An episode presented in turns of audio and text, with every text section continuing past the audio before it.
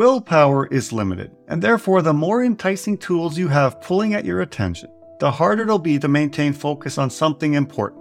To master the art of deep work, therefore, you must take back control of your time and attention from the many diversions that attempt to steal them. Welcome to Philosopher Insights, the podcast that delivers wisdom in minutes a day that you can put into practice daily and strive to master over a lifetime. The podcast committed to sharing ideas that encourage you to bridge the gap between who you are today and the person you aspire to be in the future. Hi, my name is Herb Lamba, and welcome to my podcast where I will share practical insights from the world's best authors. Knowledge isn't power, applied knowledge is. The quest to become the best version of you starts right now. Hi, and welcome to Philosopher Insights. My name is Herb Lamba. Today we're discussing deep work rules for focused success in a distracted world. The author is Cal Newport, and this book is published in 2016. I want to share a number of my favorite insights, starting with Go Deep versus Stay Shallow, Attention Residue, Deep Work Rules, Work Deeply, Embrace Boredom, Quit Social Media, Drain the Shallows, and finish off with a Deep Life. So let's start with the introduction. Quote, Deep work, professional activities performed in a state of distraction free concentration that push your cognitive abilities to their limit. These efforts create new value, improve your skill, and are hard to replicate. The deep work hypothesis, the ability to perform deep work, is becoming increasingly rare at exactly the same time it is becoming increasingly valuable in our economy. As a consequence, the few who cultivate this skill and then make it the core of their working life will thrive. This book has two goals, pursued in two parts. The first, tackled in part one, is to convince you that the deep work hypothesis is true. And the second, tackled in part two, is to teach you how to take advantage of this reality by training your brain and transforming your work habits to place deep work at the core of your professional life. End quote. In today's world, where distraction is the new normal, Deep Work by Cal Newport is the one book everyone should read to learn how to recapture their focus and get really important work completed each day. Deep work is a critical skill for anyone that lives in this world of information overload. The market is so competitive, and those that thrive are the ones that can leverage systems and strategies to maximize their productive output. Quote, Deep work is so important that we might consider it to use the phrasing of business writer Eric Barker, the superpower of the 21st century. End quote. I've been experimenting with deep work blocks of time for almost two years, and I can certainly vouch for the impact it has on getting quality work done. However, I don't want you to take my word for it, because author Cal Newport is a student of his own research. In a 10 year period following his graduation, Cal Newport published four books, earned a PhD, wrote peer reviewed academic papers at a high rate, and was hired as a professor at Georgetown University. He did all this without working past 6 p.m. during the week. That is simply remarkable and shows you the power of implementing, practicing, and mastering deep work. Insight number one go deep or stay shallow. Quote, Deep work is necessary to wring every last drop of value out of your current intellectual capacity. We now know from decades of research in both psychology and neuroscience that the state of mental strain that accompanies deep work is also necessary to improve your abilities. End quote. As mentioned in the introduction, deep work are activities performed in a state of distraction free concentration that push our cognitive abilities to the limit.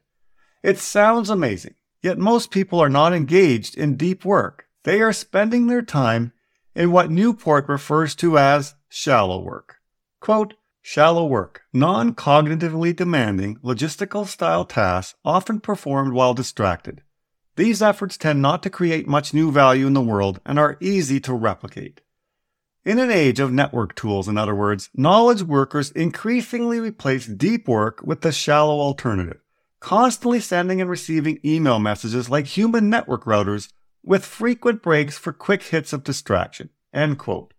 The simple truth is that most of the things we engage in daily would probably classify as shallow work. There is no avoiding that. Nobody is capable of doing deep work all the time. But if you're constantly performing shallow tasks and never addressing what is important, then your productivity will be significantly impacted. Insight number two attention residue. Quote, when you switch from some task A to another task B, your attention doesn't immediately follow. A residue of your attention remains stuck thinking about the original task. End quote. Attention residue is what makes multitasking nearly impossible. If you are not fully engaged in a task and constantly jump from task to task, the residue left from the first task will wreak havoc on your ability to focus. It's better to be fully engaged in one task. Sounds obvious, right? Yet so few of us practice this in our daily lives. Most people believe multitasking is a talent they possess that is helping them achieve more. As Gary Keller says in The One Thing, quote, multitasking is a lie. It's a lie because nearly everyone accepts it as an effective thing to do. It's become so mainstream that people actually think it's something they should do and do as often as possible. We not only hear talk about doing it, we even hear talk about getting better at it. End quote. And I love this quote from Steve Uzzell. Quote, multitasking is merely the opportunity to screw up more than one thing at a time. End quote.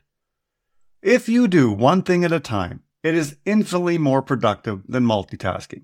Harvard psychologists Matthew Killingsworth and Daniel Gilbert found that people spend almost 47% of their waking hours thinking about something other than what they're currently doing.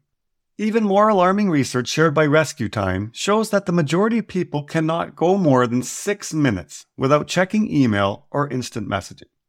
Quote, by seeing messages that you cannot deal with at the moment, which is almost always the case, you'll be forced to turn back to the primary task with the secondary task left unfinished. The attention residue left by such unresolved switches dampens your performance. End quote. Insight number three Deep Work Rules. Newport shares four rules of how we can better engage in deep work, with each rule getting a chapter in the book. Please read the book for the full details, but here's a quick look at each of them. Rule number one Work deeply.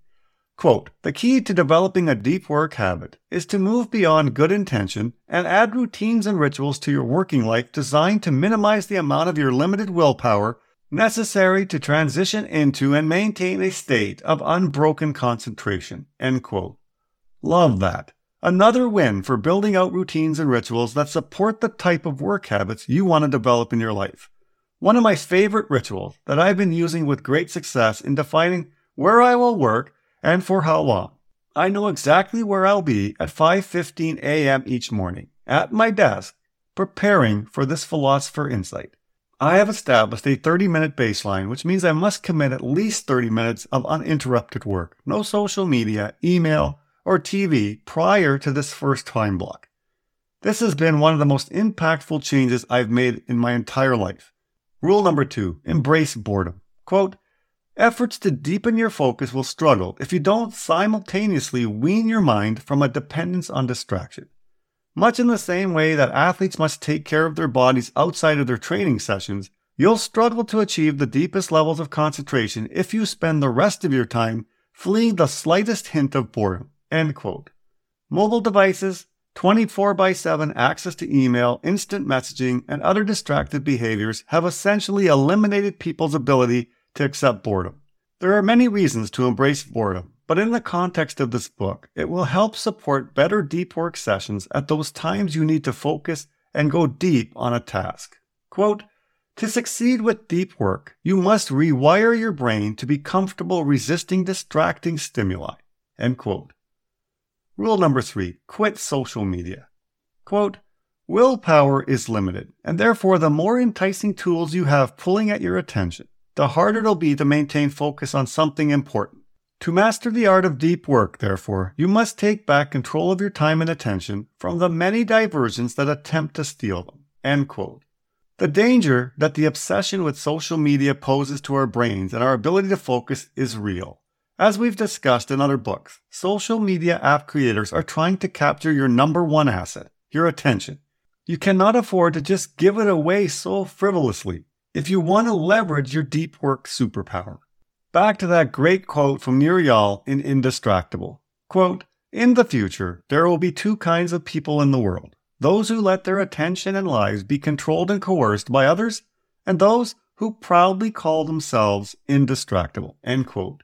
You may not be in a position to completely eliminate social media, but at least put in some constraints so it doesn't take over your life and allow you to indulge your days away in a time wasting activity. Quote, Part of what fueled social media's rapid ascent, I contend, is its ability to short circuit the connection between the hard work of producing real value and the positive reward of having people pay attention to you. I'll pay attention to what you say if you pay attention to what I say, regardless of its value. End quote. I see this as a growing challenge, especially for entrepreneurs trying to get discovered via social media. The likes and comments are not genuine in nature. They are simply a game of you scratch my back, I'll scratch yours. Rule number four drain the shallows. Quote, very few people work even eight hours a day. You're lucky if you get a few good hours in between all the meetings, interruptions, web surfing, office politics, and personal business that permeate the typical workday. End quote. Imagine what would happen if you could minimize, if not eliminate, all the shallow work you engage in during the day and replace large chunks of that time with deep work time blocks. It is essential to spend the time to identify the shallowness in your current schedule and then reduce it to a minimum. This will allow for more deep work opportunities throughout the day.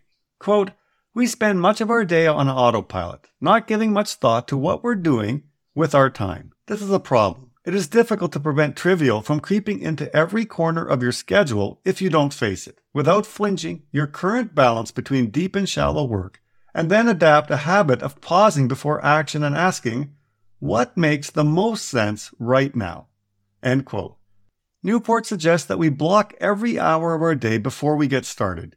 Give every minute of your workday a job, and then focus on executing what you put in that block of time for the win.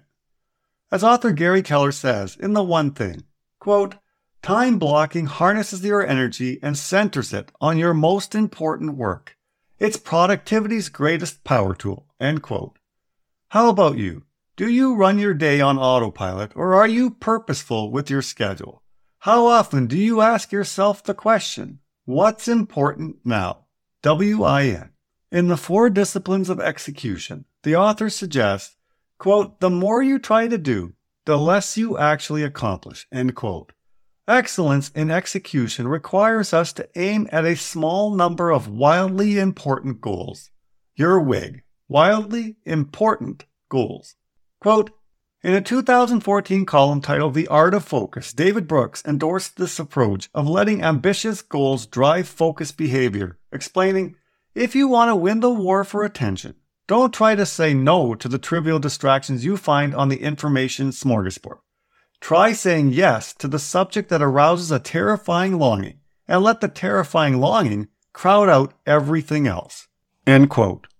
Brilliant. If we learn to say yes to those activities that help us move toward our burning desire, then it will simultaneously reduce the trivial distractions that we struggle to say no to all day long. Focus on what you want to eliminate what you don't want. Insight number four a deep life. Quote, the deep life, of course, is not for everybody. It requires hard work and drastic changes to your habits. For many, there's a comfort in the artificial busyness of rapid email messaging and social media posturing, while the deep life demands that you leave much of that behind. There's also an uneasiness that surrounds any effort to produce the best things you are capable of producing as this forces you to confront the possibility that your best is not yet that good. End quote. That is one of the final paragraphs in this great book.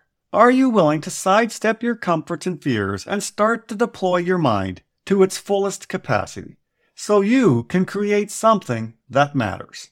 You've been listening to Philosopher Insights. My name's Herb Lamba. We'll talk to you soon. Have a great day. You've been listening to Philosopher Insights with your host, Herb Lamba.